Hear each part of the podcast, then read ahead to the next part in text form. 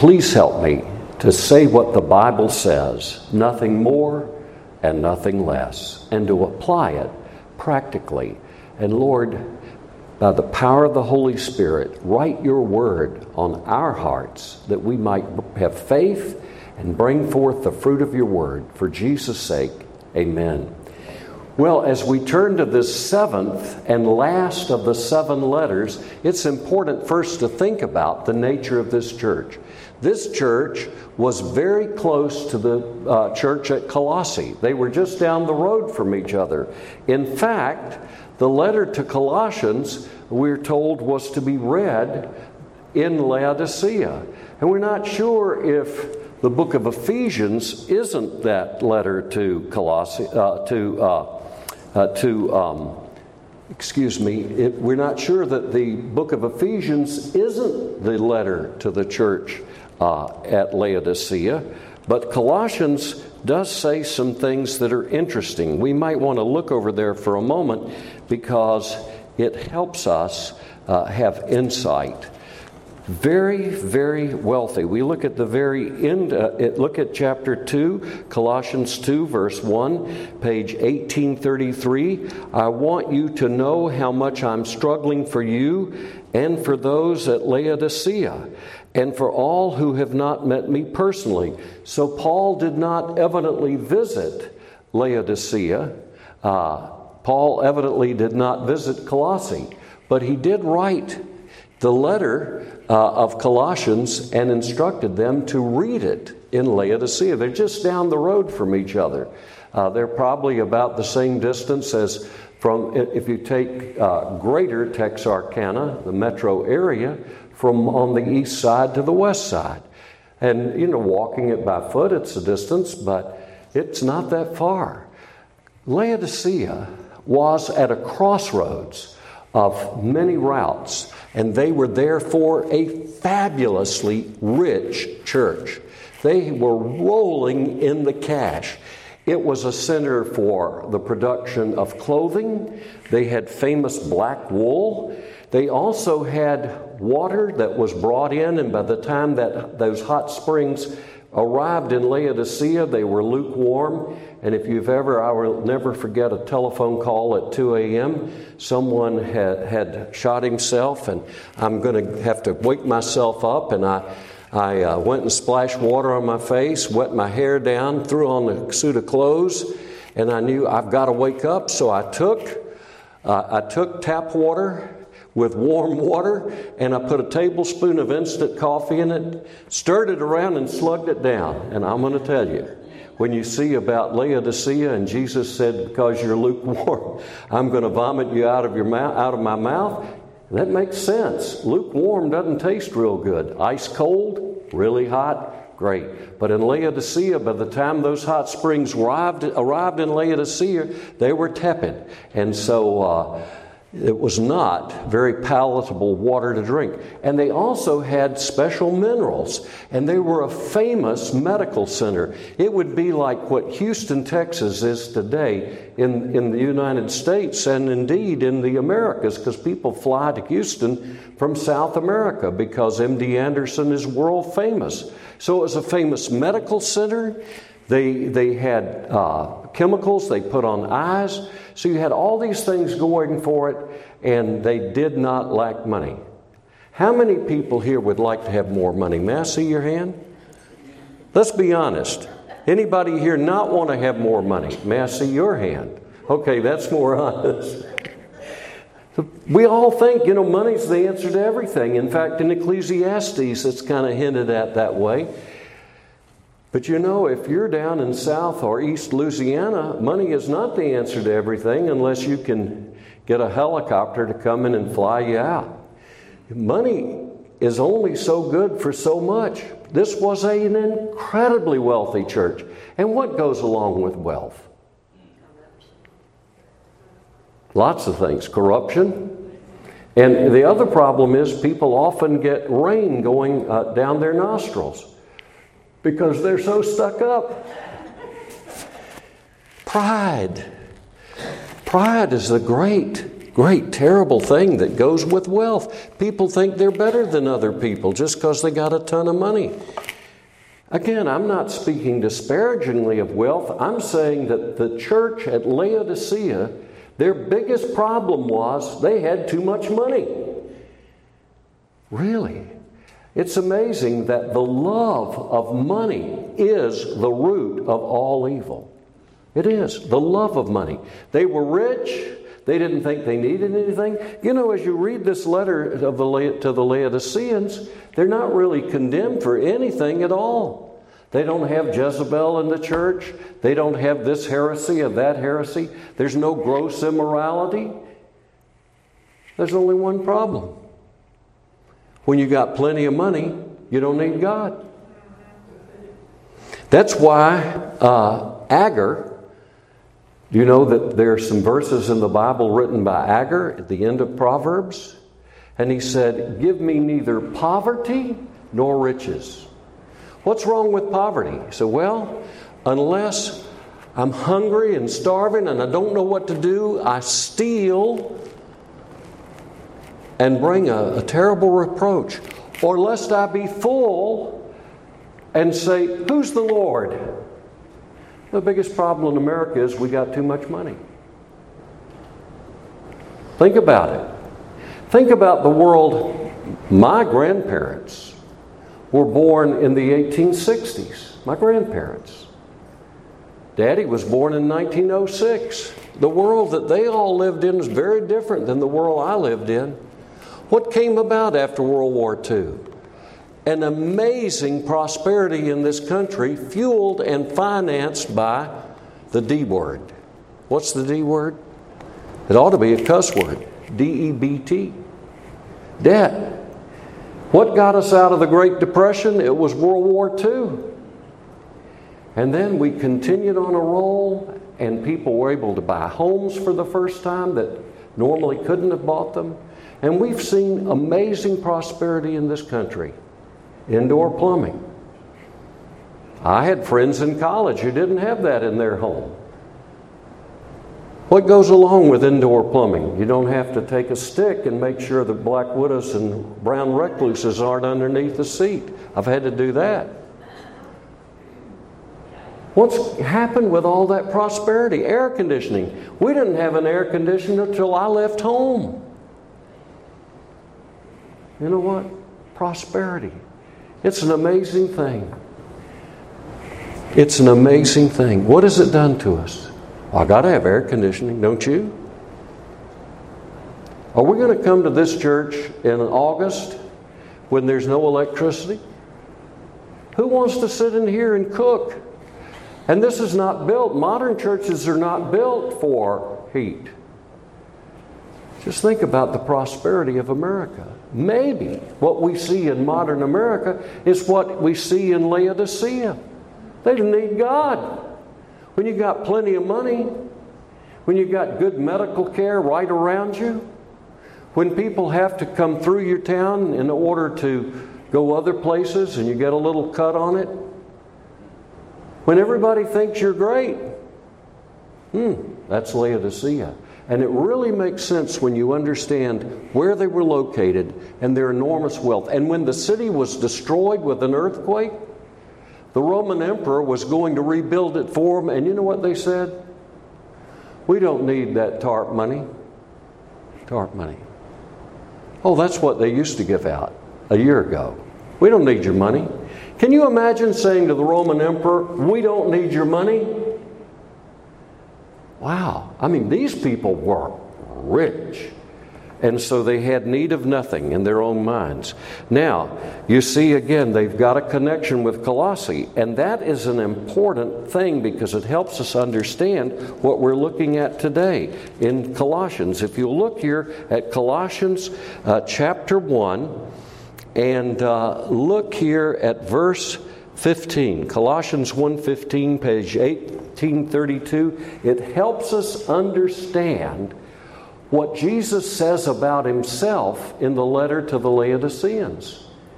Because he describes himself as the faithful witness i'm going to read it to you while you look at colossians 1.15 he describes himself as the faithful witness as the words of the Amen, the faithful and true witness, the ruler of God's creation. And the word that's translated ruler there is the Greek word arche. Arche, we get a lot of words from arche, like archaeology. That has to do with a sense of time. Arche, like ruler. So we have angels and we have archangels. We have bishops and we have archbishops, and so on. So Jesus is the arche of God's creation. Is it ruler or is it time? Well, we're going to answer that question definitively by looking at the letter that was also written to these people if you look at Colossians. So Jesus is the Amen, every promise of God, according to Paul in 2 Corinthians 1 20. As many as may be the promises of God are yea and amen, or yea and amen in Him. He's the faithful and true witness. There are a lot of witnesses today, as there have always been throughout human history, that aren't honest, that don't tell the truth. But He's the faithful and true witness, and He's the arche of God's creation. So, does it have to do with time or does it have to do with authority? Let's look at Colossians chapter 1 and verse 15. We're told here that Jesus is the image of the invisible God. What does that mean? God is invisible. But in Jesus Christ, God becomes visible. What does that mean? It means that there never was a human being who walked this earth who so perfectly, clearly, and absolutely manifested the invisible God. Why is that true? Because Jesus is God.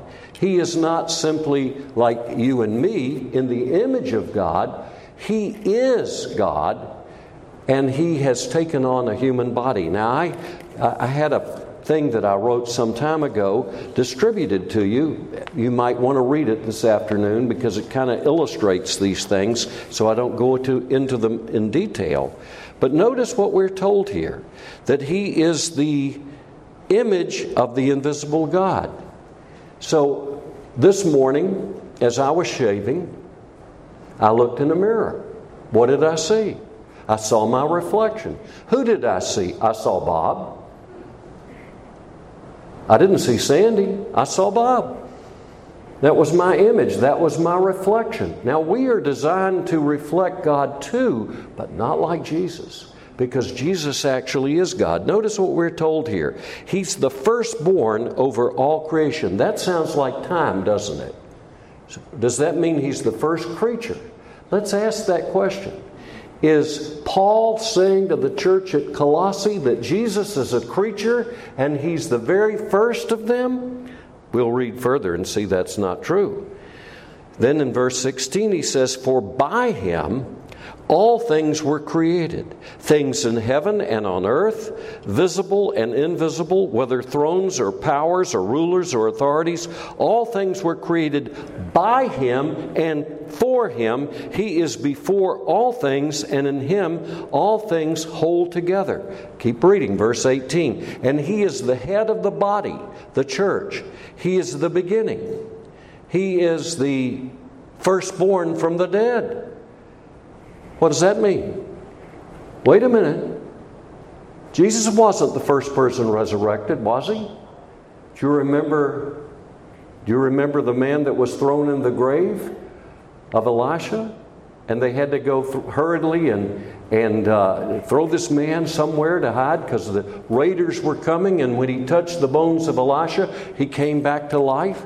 Do you remember that we had various people whose children were raised from the dead under Elijah, under Elisha. You remember that Jesus happens to walk into the village of Nain, and there's a widow lady, and there's a funeral procession, and he stops the funeral procession. What's this man doing, stopping the funeral procession? We're in a funeral procession. What's he doing stopping it? He touches the bier that he's being carried on. And he raises the young man from the dead. So Jesus is not the first chronologically to be raised from the dead, is he? But what, why is he called the firstborn from among the dead? It's the same reason why he's called in verse 15 the firstborn over all creation. And that takes us back to Old Testament law. In fact, it takes us back to the time that Esau and Jacob were getting the blessing from their daddy. What happened? You remember how Jacob deceived his daddy? His daddy had gone blind, and his daddy could only feel and smell. Obviously, he didn't have COVID. And um, so, anyhow, with, uh, with Rebecca's full involvement, Jacob goes in. Rebecca's fixed the meal the old man liked, made it really good. Put some of that Tony Chachere. No, y'all don't use that up here. He made that taste so good, she knew exactly what Isaac liked. And she took the skin off the young goats and she put them on her son's hands and arms and put it on his neck. And you remember that what the man said? He said, Man, he said, the voice is Jacob's. Let me come over here and, and let me touch you. And he felt the goat hair. And he said, But he feels like he feels like Esau. And then he and then he had put on Esau's clothes, so he said, The smell of my son's clothes is, is like the smell of a field that Yahweh has blessed. In other words, he, he smelled like dirt. and what happens?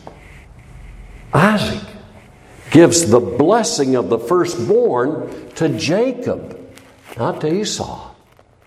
And later, just about the time he's blessed Jacob, here comes Esau. Daddy, here I am. Look what I got. I got you some good food. And, he, and it says that Isaac trembled. And he says, Your brother came and got your birthright. He got the blessing of the firstborn. And, his, and, and Esau began to cry. He said, Do you not have another blessing, Daddy? There's only one blessing. And you got to understand something about the ancient Near East and the law of God as it became uh, inscripturated. There is always one heir of the Father. The heir of the Father is the chief over everybody else. Do you ever wonder why, when Isaac, or rather when Jacob, went to bless the sons of Joseph who had been taken from him and is down in Egypt, that he ends up blessing both the sons of Joseph. And then he reverses his hands because Joseph wants him to bless Ephraim with his left hand and Manasseh, the firstborn, with his right.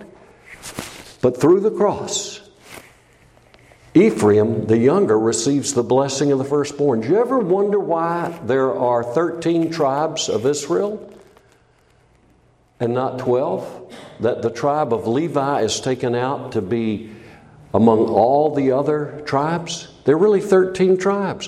Why? Because Joseph receives the blessing of the firstborn, which is a double portion. Because Joseph at that time is the chief heir of his father Jacob, just as Jacob became the chief heir of Isaac. There's always the blessing of the firstborn. So, what I want you to understand is that as this word is used in Colossians and also in Revelation, it has to do with the firstborn in the sense of rule and authority. What I want you to understand is that the Lord Jesus Christ isn't the first person to be raised from the dead. The Lord Jesus Christ is not the first of all creatures. He is not a creature in his divine nature, he is a creature in his human nature. And we need never forget that. That's why I'd like you to take this home and look at it. Jesus is the firstborn in the sense that he is the heir of everything. And all the parables Jesus talks about with vineyards and whatnot, he's the heir. He's the one that inherits it all. Wow. You know, I, that's amazing when we look at our inheritance laws. They're different. But in the Old Testament, one child received the double portion, and he became the successor of his father. Others received things, but only one was the successor. It's kind of like a business. One person is the head of the business. He's the CEO or the president or the chairman of the board. And when he dies, one of his heirs is going to be the CEO, chairman, and president uh, of his heirs, not all of them. And that's the way it is in the divine government. The Lord Jesus Christ is the eternal Son of the eternal God. There never was a time he was not. And in his human nature, he is the heir of everything. That means he inherits it all. It means you belong to him and I belong to him. This whole building belongs to him. This whole town belongs to him. This whole country belongs to him. And when we reject his arche, his rule, his authority over us as the firstborn of all creation, as the heir of the whole creation, as the firstborn from the dead, that is, all of the dead who have ever been raised, he is preeminent. He is the chief. He is supreme. He's over all. And he is the, he is the visible manifestation of the invisible God. And just look at it very quickly as we wrap it up. In verse 17 of Colossians, he says, He's before all things, and in Him all things hold together. He's the head of the body, the church. He's the beginning and the firstborn from among the dead, so that in everything He might have the supremacy. For God, verse 19, was pleased to have all His fullness dwell in Him and through him to reconcile to himself all things, whether things on earth or things in heaven, by making peace through the blood of the cross. Once you were alienated from God and were enemies in your minds because of your evil behavior, but now He's reconciled you by Christ's physical body through death to present you holy in His sight without blemish. Now, the point I want to make is at this point, to wrap this up as we prepare for Holy Communion, is this. When you realize that Jesus is the arche, He's the beginning of everything. Before there ever were worlds, before there was any time, before anything ever existed, when there was only God, He was in eternal fellowship and communion with His Father. He's not the Father, He's not the Spirit but he's one with them. There's only one true and living God. God didn't need you. He didn't need me. He didn't need this creation. He was sufficient in and of himself as Father, Son, and Holy Spirit, always in communion, always in fellowship. And the Lord Jesus, because he loves you, loves you, loves me, because he loves us.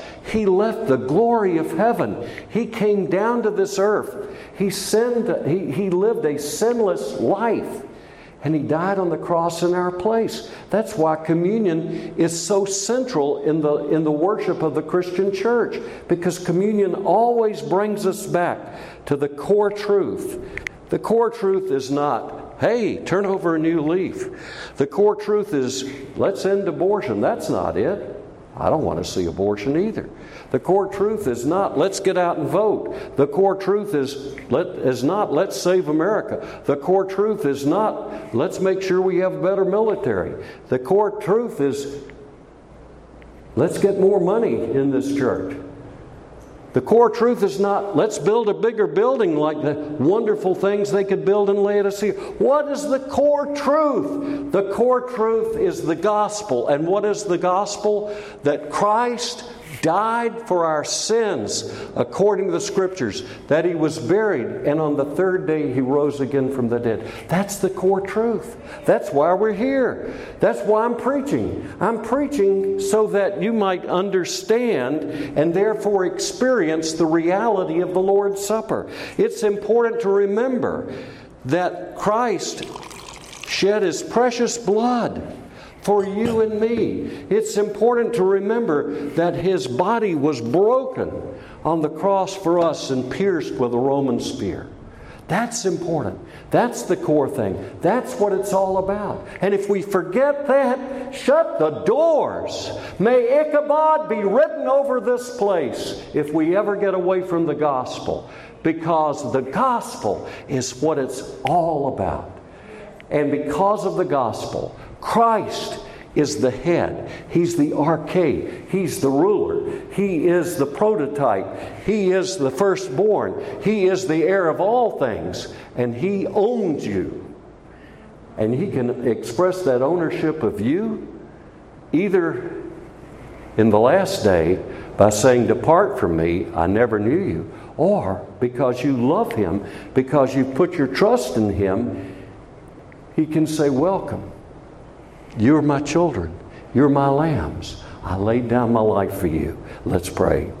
Lord, bless this wine and bless this bread, that as we eat of these things, we would eat your word and we would connect again one more time with the precious Lord Jesus Christ, the eternal Son of the eternal God, who, without ceasing to be God, left heaven and became a real and true human being, just like us in every way, except he never sinned. Lived inside the womb of the Blessed Virgin Mary for nine months, and then was born, and then died for us. Bless us, we pray. In Jesus' name, amen.